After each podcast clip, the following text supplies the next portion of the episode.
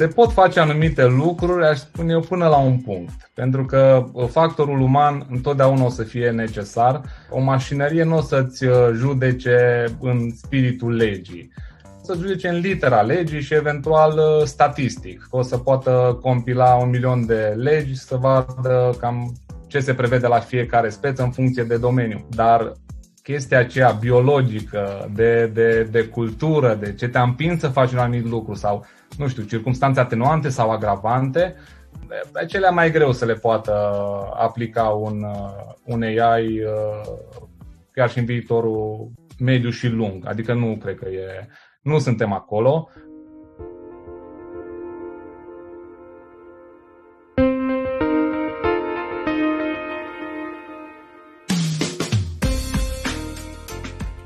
Salut! Ne bucurăm că ne asculți! Oare și tu simți că unele expresii nu sunt folosite corect în limbajul de zi de zi? Ce înseamnă de fapt supremația legii, independența justiției, ori chiar statul de drept? Rule of Law Rules este un podcast în care discutăm despre aceste subiecte și aceste simțăminte într-o notă informală cu oameni de la care avem ce învăța. Rule of Law Rules este produs de Fundația Conrad Adenauer prin programul Statul de Drept Europa de Sud-Est.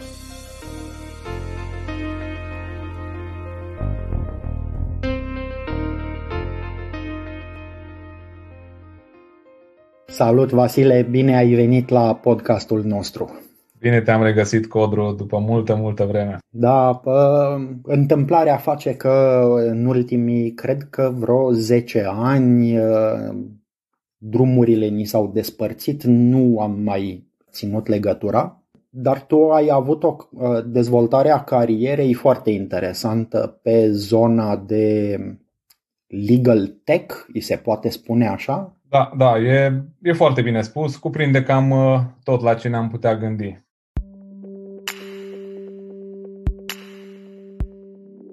Hai că vom reveni la traducerea în limba română a acestui termen, dar înainte de asta că tot e vorba de traduceri, cum ai traduce tu în limba română titlul podcastului nostru? Rule of Law Rules. Stat de drept cu reguli?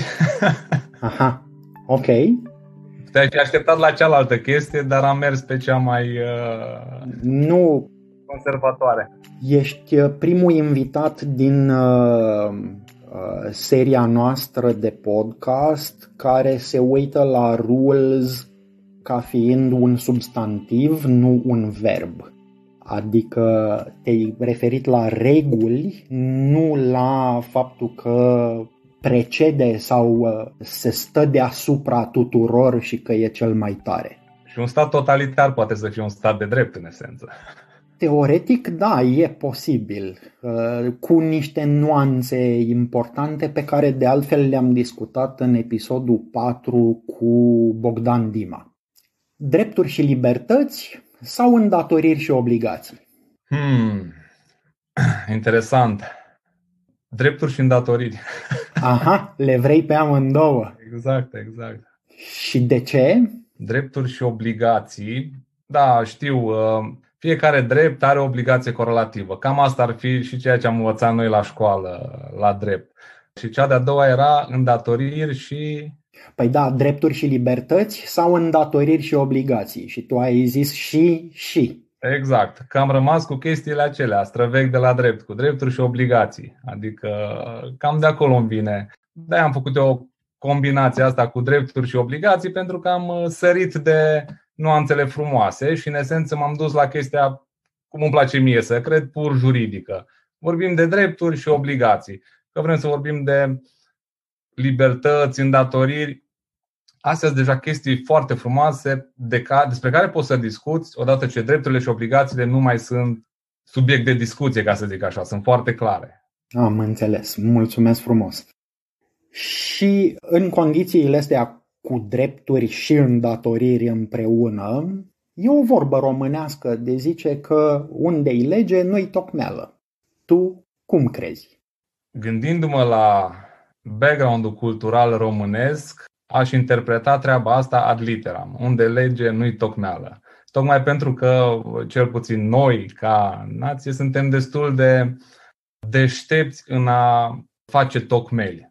Este lege, dar bineînțeles că pe lângă ea sunt o mie de alte posibile tocmeli în funcție de cel care citește sau aplică legea. Pentru că știi și tu, inclusiv practica instanțelor din România, aceeași speță poate să aibă, nu știu, 50 într-un fel la sută, 50 în alt fel la sută. Adică atâta timp cât tu nu ai o predictibilitate de la legiuitor, ca legea să fie clară, știi cum, cum se zicea la teoria generală a dreptului, să fie pe înțelesul tuturor, nu să băgăm un milion de neologisme din care nici cei care o redactează probabil că nu o știu, nu știu ce înseamnă și să lăsăm niște, niște lacune acolo, plecând de la legiuitor și ajungând la, la judecător, ca să zic așa, care la fel trebuie să judece conform știi, spiritul și litera legii, aș, aș merge pe o interpretare ad literam, pentru noi, vreau să zic. Cu unde e lege, nu-i tocmeală. Nu degeaba vine na, atât de categorică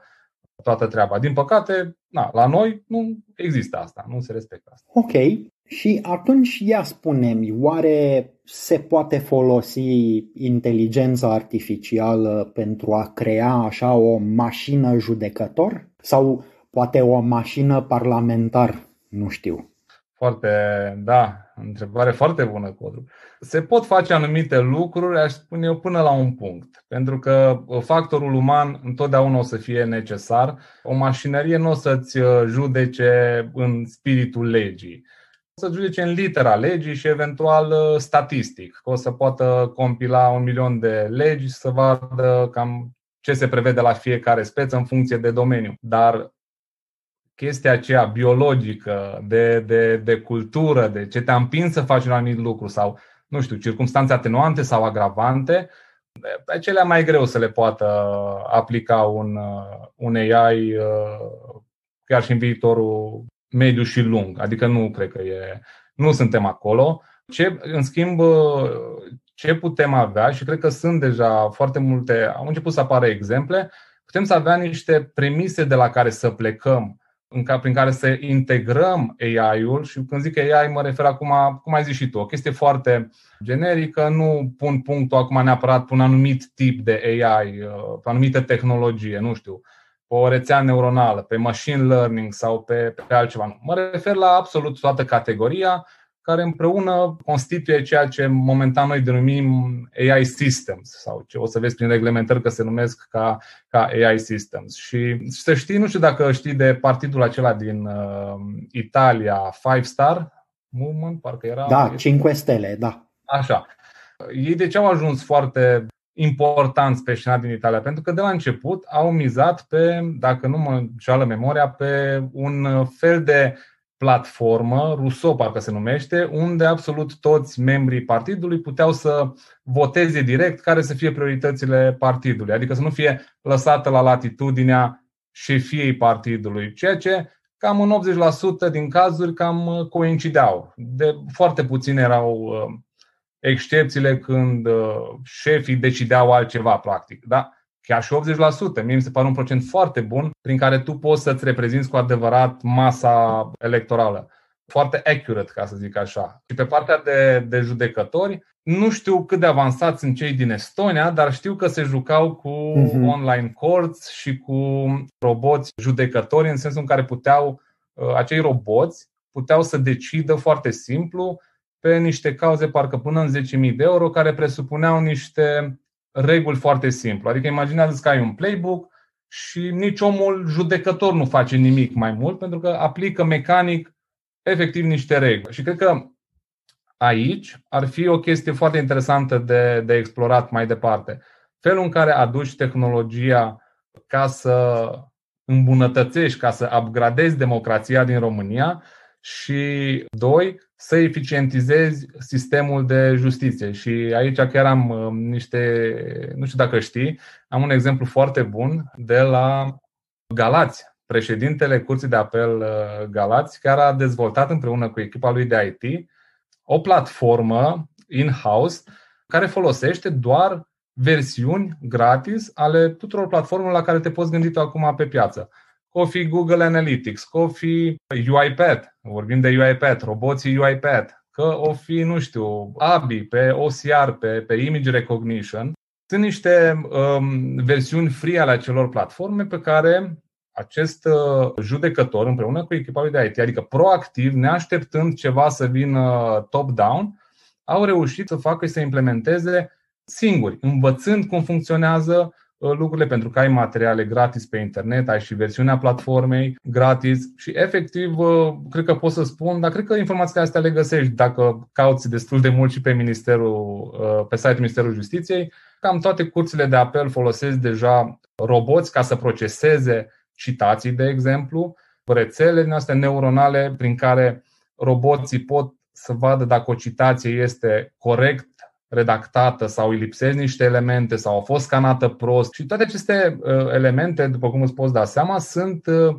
sunt esențiale. Doar la Galați și cred că și în celelalte instanțe unde se folosesc roboții, nu știu dacă au făcut o analiză de cost, Uh, dar sunt sigur că au salvat foarte mulți bani, atât din punct de vedere al, nu știu, poștei, da? să printezi, să fiecare și să o trimiți prin poște și toate lucrurile astea, timbrare, dar și timp efectiv al uh, oamenilor care procesează toate acestea, care mută informații dintr-un document în altul, care printează, care. Adică, acea, nu știu, a degrevat cred, și degrevează foarte mult administrativ. Absolut folosirea inteligentă umană a inteligenței artificiale. Că în esența asta este. Da, e foarte interesant, ai deschis mai multe fronturi de conversație și cred că o să, o să le iau una câte una, poate să le desfacem așa ca pe foile de ceapă. Dar apropo de ce se întâmplă în uh, justiție, că tu dădeai exemplu din Estonia, Există niște instanțe pilot și în Statele Unite și în Marea Britanie, de exemplu. Se judecă automatizat, să zicem, cauze cu valoare mică, le numesc ei. La ei pragul mi se pare că este undeva la 25.000 de dolari, respectiv lire sterline. Și e un pic diferit sistemul de drept de cele mai multe ori se verifică dacă din punct de vedere statistic aia ar fi judecat și un uh, judecător individual, persoană, om și atunci dacă e nevoie se face apel, dacă nu e nevoie nu se mai face apel. În sistemele noastre romano-germanice ca în Estonia sau în România poate că e un pic mai complicat. Dar o să trăim și o să ajungem să uh, ni se întâmple și lucruri de genul ăsta. Vroiam să te întreb, uh, apropo de ce ai spus la început cu legal tech. Ce înseamnă de fapt legal tech înainte de a ne uita cum îl putem folosi în administrație sau în justiție? Adică e mai degrabă legislație aplicată în noile tehnologii sau e invers? Sunt noile tehnologii aplicate în legislație, justiție? Cred că un răspuns mai complet ar fi utilizarea eficientă de către practicienii din domeniul acesta de legal a platformelor și a noilor tehnologii existente. Și este o definiție foarte uh, generală a asta, adică, după cum vezi, nu mă refer doar la tehnologii sau software create special pentru avocați sau uh, juriști sau um, probleme de, nu știu, de a procesa contracte sau lucruri de acest gen. Nu, um, din punctul meu de vedere și uh, din propria mea experiență, am apelat foarte rar uh, la pure legal tech, știi? adică doar un tool special pentru avocați, deoarece cu puțină, aș zice, creativitate, tu poți să folosești și un sistem care există, n-a fost creat neapărat pentru domeniul juridic, dar care în același timp poate fi folosit în acel domeniu fără nicio problemă. Cel mai simplu exemplu pe care îl putem oferi este o aplicație de scanare de documente atunci când avem de semnat un contract și pur și simplu semnăm, scanăm și transmitem documentul în format PDF prin WhatsApp, de exemplu, sau alt uh, mijloc de mesagerie. și aia deja e o formă de a utiliza tehnologie în legătură cu ceva juridic. Îți dau un exemplu de proces uh, cap-coadă, poate. Știi? Uite, vrei să eficientizezi felul în care compania semnează contractele cu clienții și atunci te uiți, băi, care sunt elementele în tot acest proces cap-coadă și practic ai contractul în sine, adică acel șablon, template-ul de contract. Ai um, softul unde îl procesezi și unde lucrezi pe el, că poate fi Word, că poate fi PDF, unde îl stochezi, la fel, poate fi OneDrive, poate fi Google Drive, poate fi alt sistem de stocare a documentelor. Cum îl trimiți la un client de fapt? Vrei să-l printezi, să-l semnezi, să-l trimiți fizic sau vrei să aplici o semnătură electronică și să-l trimiți via e-mail, se semnează, există un audit, cine ce a deschis, cum a semnat și se stochează final, fără să existe nicio primare a documentului fizică. Și chestiile astea le poți face chiar și acum foarte ușor și spre, nu știu, surprinderea mea personală este că încă în România, cred că 80% din tot ce se întâmplă este bazat pe hârtie. Pur și simplu hârtie, pix și ștampilă încă. Adică încă. Încă, deci, deci nu se poate. Știi, la începutul pandemiei s-a înființat acea autoritate de digitalizare a României sau cum se numește și uh, au dat o ordonanță. Băi, dacă tot au avut puterea să dea o ordonanță de urgență, păi, nu știu, faceți treaba până la capăt. I-a dat o ordonanță în care au zis că se poate folosi, e acceptabilă semnătura electronică. Ok, și autoritatea, ANAF-ul sau primăria din, uh, nu știu, din uh, Sinaia sau de oriunde altceva, ce fel de semnătură acceptă? În formă simplă, în formă calificată, în, în nu știu, adică sunt uh, cel puțin trei tipuri de semnături dacă stai să te gândești, știi? Normal că toată lumea, dacă nu știe despre ce e vorba și ca să-și limiteze cumva răspunderea legală cât mai mult posibil, o să meargă cu cea mai sigură metodă, care este semnătura aceea calificată, care poate fi și cu token, poate fi și fără, dar este una mult mai complicată, deși dacă stai să te gândești un pic, și inclusiv cea avansată e suficientă. Pentru că are two-factor, are, adică Știi, sunt niște chestii mici de nuanță. Sunt inclusiv situații în care este acceptabilă și suficientă semnătura scanată cu telefonul, adică nu e neapărat nevoie să ai cine știe ce tehnologie. Uh... Exact, exact. Și te gândești în primul rând la ce încerci să protejezi prin acele reguli. În esență, semnătura este o formalitate. Și atunci tu nu poți să-i dai unei, uh, unei formalități o valoare atât de mare de încât validează sau invalidează întregul uh, proces, unde tu de fapt știi că s-au întâmplat niște, niște lucruri.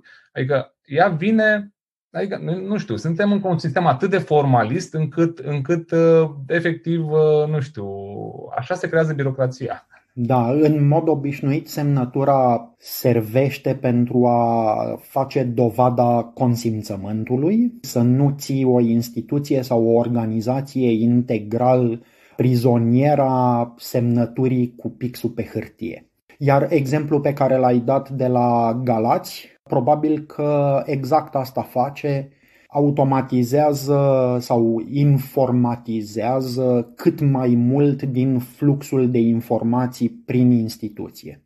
Exact. Uh, dacă digitalizezi și semnătura, că de asta am abordat semnătura electronică, este un element vital. Pentru că tu poți să ai tot procesul, inclusiv de contractare, de tot ce vrei digital, dar dacă tu ai o chestie atât de simplă ca semnătura și zici că trebuie să fie scrisă, ai stricat totul. Țin minte, eram uh, la un alt, uh, într-o altă companie și voiam să implementez uh, dosarul angajatului electronic. Da, tot ce se semnează, contractul de muncă, adeverințe, toate nebunile astea. Și deși noi avem lege de mai mult de 20 de ani, nu știu, din 2001, de când este, care îți permitea să faci lucrurile astea, am trimis atunci o, o notificare, păi totuși nu poți să faci, că na, ești companie, vrei să fii sigur că nu vine ITM-ul și după îți dă cu ele în cap, știi? Și te pune să le printezi pe toate. Și bineînțeles că, deși am întrebat, argumentat cu lege, știi, interpretarea, toată, toată nebunia, răspunsul a fost format dintr-o propoziție contractul trebuie să fie în formă scrisă. Păi tot scris e, dar e scris digital, nu e scris de mână. Corect. Și atunci, că vorbim de Galați, ă, dar și de alte locuri, când digitalizezi, ă, ai ocazia deosebită de a vedea exact unde poți să standardizezi. Pentru că tu poți să ai o privire holistică la asupra întregului proces. Oricând foarte multe etape din proces se întâmplă în cabinetul 1, în cabinetul 2, cabinetul 3, este un, un disruption major, pentru că tu nu mai ai vizibilitate acolo și nu mai știi ce se întâmplă. Și asta este cheia, de fapt, să, să digitalizezi. Odată ce digitalizezi, tu ai informația și poți să acționezi în baza acelei informații într-o direcție sau alta. Și m-ai întrebat de, de sistem și cum poate să ajute digitalizarea.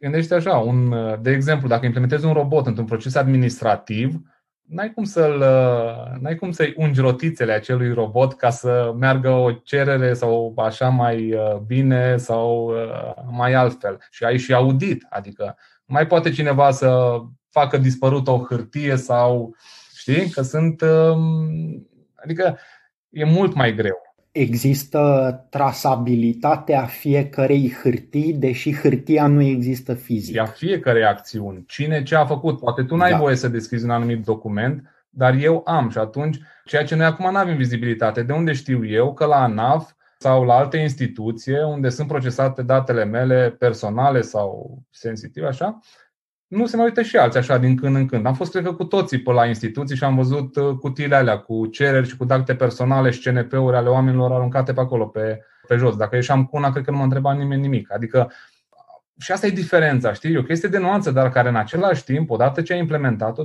chiar poți să te asiguri că regulile funcționează. Și cred că asta este esența, să fii sigur că regulile funcționează, indiferent de cine este funcționarul într-un anumit an sau într-un anumit uh, mandat și că nu poate impacta semnificativ uh, felul în care acel proces se întâmplă. Uite, uh, ai deschis o nouă direcție de explorat în conversația noastră. Să ne uităm un pic la pericole și la beneficii. Ai menționat deja și niște pericole și niște beneficii, dar te întreb dacă exercitarea digitală a drepturilor e mai degrabă ceva periculos pentru omul obișnuit sau e mai degrabă ceva bun și util pentru omul obișnuit? Cred că omul obișnuit este într-un dezavantaj major prin simpla neexercitare a drepturilor digitale. Și cel mai bun exemplu cred că este platforma de vaccinare. Atâta timp cât cred că dacă facem un studiu o să găsești uh, într-un cătun utilizator de Facebook, nu văd de ce n-ar putea fi utilizatori ai platformei de vaccinare. Și atunci și întreaga discuție cu zonele acestea nelegate la internet cumva sau la infrastructură, din punctul meu de vedere e un pic falsă, pentru că România să, na, dacă în toate, adică nu putem spune în toate statisticile că România are cel, cea mai bună viteză de internet și cea mai mare acoperire este pe nu știu care loc uh, în top din nu știu câte țări și pe de altă parte să spunem că săraci oameni nu au acces la acele platforme. Ei probabil poate că au acces, dar în primul rând ca să poți să-ți exerciți acel acces trebuie să fii învățat cum anume să o faci, trebuie să ți se spună, că nimeni nu s-a născut învățat, nimeni nu știe. Sincer îți zic, când eu mi-am făcut programarea, cred că m-am luptat jumătate de oră cu acea platformă, atât a fost de dificil să o fac. Adică, nu ești singurul și eu am pățit la fel. Adică nu trebuie să, doar să existe platforma, trebuie să existe și un user interface, o, o, o știi, să, să poată fi ușor, cum am vorbit despre lege, că trebuie să fie pe înțelesul tuturor, așa și o platformă trebuie să fie efectiv pe înțelesul tuturor, că nu toți au aceleași competențe digitale. Și una este discuția de competențe digitale, alta este discuția de uh, a-ți exercita drepturile, hai să le spun, digitale, nu știu cum să le zic altfel. Ești într-un mare dezavantaj dacă nu ți le exerciți. Deci ăsta este răspunsul meu și dacă ar fi să analizăm pros and cons, din punctul meu de vedere, sunt foarte puține elemente, riscuri, sunt foarte puține riscuri și riscurile de obicei sunt, um, cum să spun eu, sunt de structură, sunt în spate, adică știi, ca scandalul cu americanii, cu Prism. Ai Google, ai Facebook, nu știu ce și după în spate ai un alt cablu unde băieții se uită la tot. E, ăla e riscul la care trebuie să te uiți tu, de fapt, nu uh, na, tot felul de alte lucruri inventate, că nu, nu știu, de riscuri de securitate, știi? De a proteja acea informație. Ăla, acesta este cel mai mare risc. De securitate, de acces. Aici eu văd că e o evoluție foarte interesantă odată cu digitalizarea și odată cu intrarea unui număr foarte mare de persoane, din nou, ca indivizi, ca persoane fizice, oameni în internet, în uh, interacțiuni digitale. Uh-huh. Și anume că în lumea reală, dacă locuiesc în Titu sau în Regin sau uh, la Babadag, când interacționez cu un serviciu sau cu o instituție fizic în lumea reală, îmi este foarte clar sub autoritatea cărui stat mă aflu și ce legislație îmi este aplicabilă. Când intru online în relația cu un serviciu, pot să descoper că m-am supus unui astfel de risc legat de faptul că nu am înțeles legislația cărui stat se aplică. Și cea mai banală situație pe care, prin care au trecut mulți oameni pe la începutul anului a fost cu comenzile online uh, de la diversi uh, vendori când au descoperit că trebuiau să plătească mai mult, fiindcă Marea Britanie a ieșit din Uniunea Europeană, produsele acelea veneau din Marea Britanie și dintr-o dată li s-a aplicat taxe la graniță, pentru că nu mai cumpără din Uniunea Europeană, ci din afara ei. Și oamenii cu ghilimele și-au luat țeapă și au plătit sute de euro în plus pentru niște produse care altfel ar fi fost mult mai ieftine. Cum vezi tu pericolul ăsta? Cred că, din nou, aici pot să leg foarte ușor de o soluție simplă, transparență și informare. Am trecut și eu printr-o experiență similară, dar pe site-ul pe care am fost eu scria foarte clar cumva că produsele vin din Marea Britanie și că pot fi, na, să dureze foarte mult până le primești. Și o chestie chiar n-am primit-o și mi-au dat un, un refund, ă, că s-a, s-a pierdut în vamă sau pe undeva. Cred că sunt, ă, sunt două aspecte aici. În primul rând, orice utilizator, cumva, cred că are și o responsabilitate proprie, să înțeleagă exact de unde cumpără. Pentru că așa poți să te duci și fizic, ori în mall, ori în, ori în uh, piață, și după să te superi că s-a rupt ceva și nu ai garanție. Versus un loc unde ai avea garanție, dar că e mai scump. Așa și aici.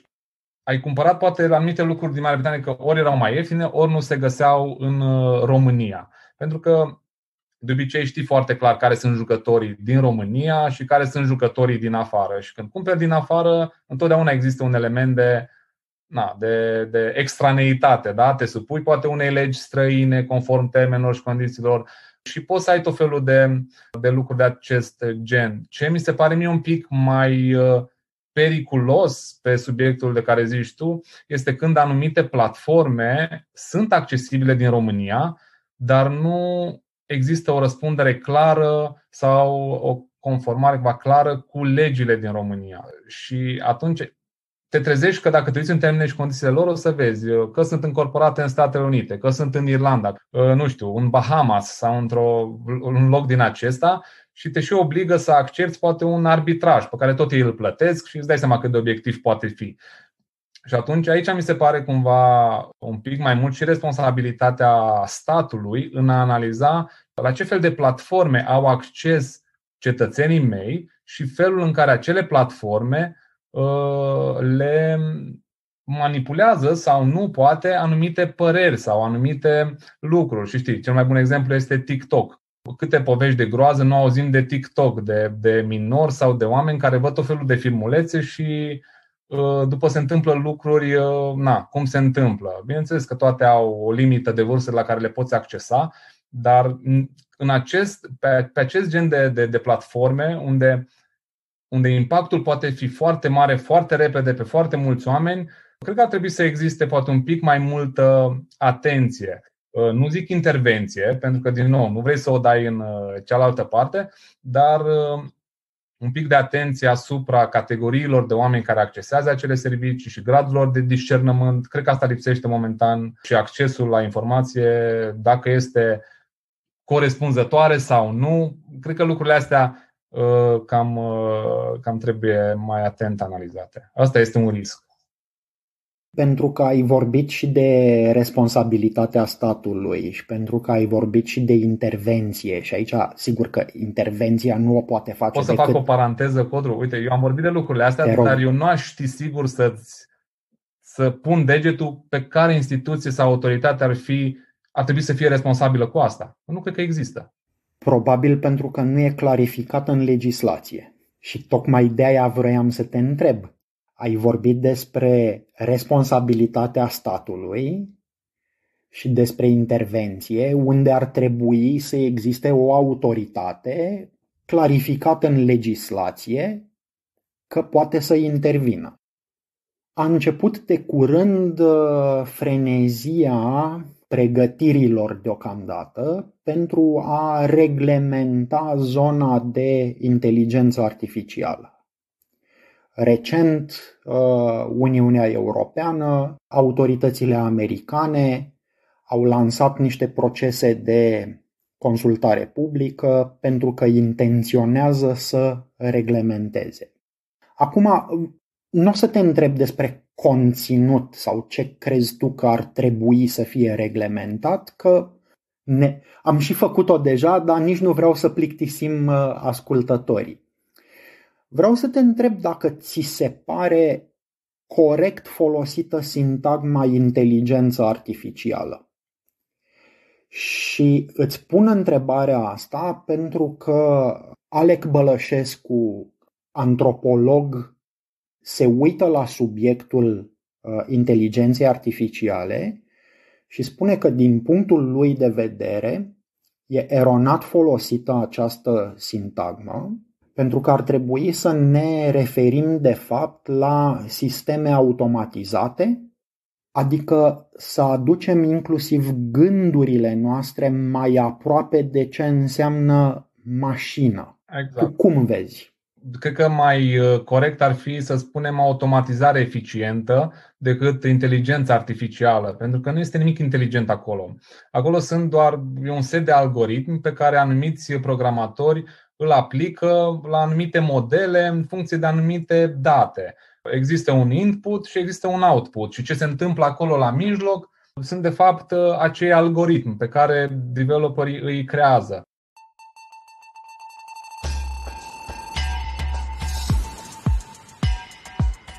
În partea a doua a conversației noastre cu Vasile Țiple, îl provoc să ne explice despre inteligența artificială prin raportare la câteva episoade din Star Trek. Și n-am uitat să-l întreb și despre situația românilor din Ucraina.